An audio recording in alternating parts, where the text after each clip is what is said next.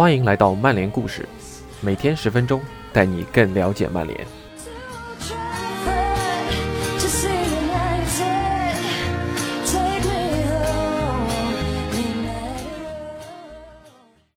四四二杂志，真能把五十加一的规则移植到英超吗？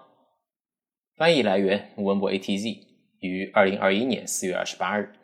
来源：四四二，作者：Edmund Cambridge。每逢足球、权力、政治和贪婪的界限变得模糊时，人们就会提起五十加一规则。本赛季的一个典型案例就是十二家创始俱乐部成立的超级联赛卫国。六家英超俱乐部加入了西甲和意甲豪门的行列，以传统、公平和体育诚信为代价，尝试打造一项新的封闭式赛事。德国俱乐部并未参与，背后原因有很多，其中之一便是五十加一规则。这条规则已经成为德国足球不可或缺的一部分，而且会影响到德国足坛的方方面面，从比赛票价到安全站立看台。到俱乐部主席选举，皆不例外。但是这一规则到底是如何运作的，又能否被移植到英超？咱们就先从基础知识开始说起。德国的五十加一规则到底是啥？德国的五十加一规则规定，俱乐部必须握有大部分投票权，不管是什么决定，俱乐部会员们，就是那些真正的球迷们，都享有。百分之五十一的投票权，商业投资人可以提出建议，但只要得不到俱乐部球迷的支持，就什么都做不了。这方面的一个案例就是汉诺威此前罢免了俱乐部主席马丁·金德。二零一九年，当时的两千一百名俱乐部会员投票要求替换掉他，于是金德被迫下台。汉诺威球迷认为金德的话语权太大了。于是组建了一个他们认为最能代表球迷利益的监事会。金德仍是俱乐部的主要投资人，但在重大事项上的话语权已经被大幅削弱了。相比之下，英超球迷几乎对俱乐部的运营毫无话语权。长久以来，纽卡球迷和曼联球迷一直在抗议贪婪的俱乐部老板，但始终无力影响俱乐部的决策。本质上讲，除非这些投资人出售自己的股份，不然球迷只能永远的干看着。体育图片报首席记者托比亚斯赫夫对四四二解释说：“五十加一规则是德国足球非常重要的一部分，这根植于我们足球的传统，也是德国能出现如此强大的球迷组织的原因。最近我们也看到了多特、拜仁以及其他所有德甲俱乐部。”都强烈反对超级联赛计划，足以说明他们对这个传统价值观有多重视。五十加一规则并没有直接阻止他们参加超级联赛。他接着说：“但球迷群体对该计划的抗议是非常明确的，而且在这个国度，足球世界中的生死都取决于球迷的看法。当然，实际上没有走到那一步。不过，最糟糕的情况下。”德国球迷也能阻止超级联赛。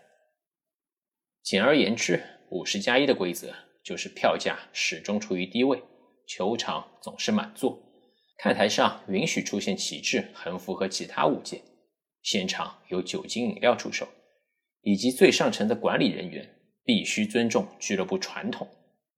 那五十加一规则有什么缺点？即便是在德国足坛，也有一些人反对五十加一的。主要原因便是不利于这个竞争性减退的联赛吸引到新的投资人，以及难以吸引海外球迷。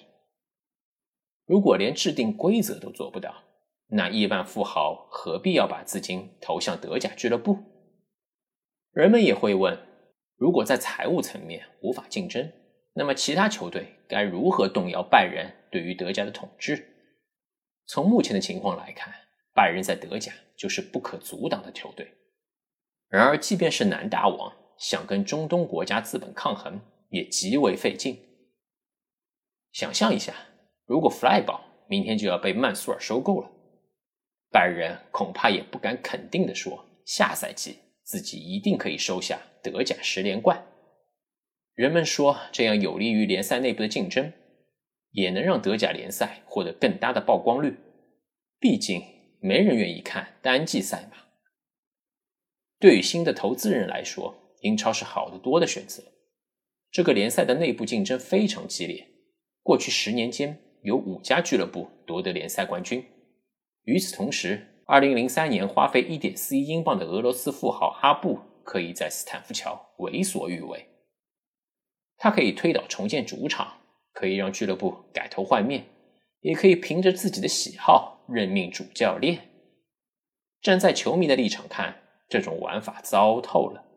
但如果问投资人，你认为他们会选择哪边？德甲俱乐部是如何规避这一规则的？人们又为何对莱比锡如此恼火？尽管所有在 DFL 赛事体系中的球队都必须遵守五十加一规则，但还是有些人找到了规避的方法。包括狼堡、勒沃库森和霍芬海姆在内的德甲俱乐部，都因为商业投资人掌握了大部分股权。而受到了敌对球迷的猛烈炮轰。这些俱乐部的老板在投资经营超过二十年后取得了控制权。这种方式是获得俱乐部话语权的最低年限。即便如此，他们还是被很多德国球迷视作背信弃义。这些老板们都被贴上了越界的标签。然而，最大的搅局者是莱比锡红牛。二零零九年的时候。这家第四级别的俱乐部还叫做马克兰斯泰德竞赛与体育俱乐部，logo 还是蓝色的。如今他们改了名字，换了主色，在新球场里踢着欧冠比赛。技术层面讲，莱比锡并没有违反规则，但他们的处理手法值得商榷。其他德甲俱乐部的会员团体都是数千名球迷组成的，还有些甚至能达到十万级别。而莱比锡的会员只有大约二十个，而且都是那个功能饮料品牌的工作人员。莱比锡红牛被视为伪俱乐部，它只不过是红牛的营销工具而已。托比亚兹科夫解释道：“尽管他们在竞技层面取得了成功，但还是引来了大批的批评家。他们确实有出色的球员。”但并没有建立起合适的球迷文化，相当浮躁，因为他们的成功是买来的，他们并没有积极拥抱这个国家的足球文化。五十加一规则能被移植到英超吗？球迷们已经开始呼吁英格兰足坛引进五十加一规则了，尤其是欧洲超级联赛计划破产之后，英格兰球迷愈发觉得自己难以触及支持的俱乐部。而超级联赛的风波证明，比起所谓的俱乐部遗产，老板们更在乎实实在在的票子。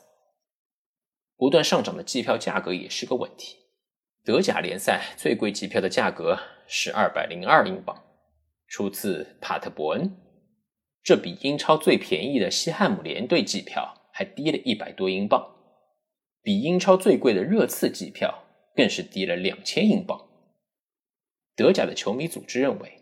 引入类似五十加一规则，有助于在心怀不满的球迷与英超俱乐部之间重新搭建起桥梁。来自拜仁球迷组织第十二人俱乐部的阿莱克山德勒·费舍尔接受采访时表示：“我觉得引入类似规则会是万里长征第一步，这会是个不错的开始，让英格兰足坛重新把足球交还给大众。”那些支持五十加一规则的人们应该会感到高兴。有报道称，英国政府正在探索让球迷在国内赛事中拥有更大影响力的方案。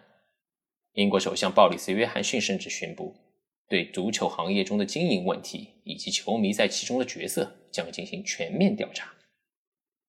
同时，英国体育文化大臣奥利弗·道登指出，德国联赛有着不同的管理架构。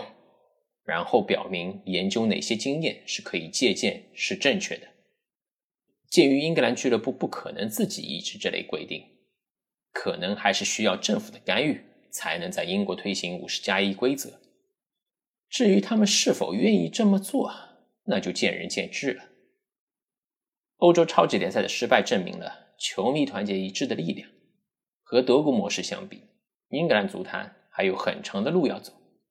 不过，最近一系列的事件也许说明，我们正在迈向德甲同行最真实的东西——表达的权利。以上便是本期的分享，欢迎您的收听，我们下期再见。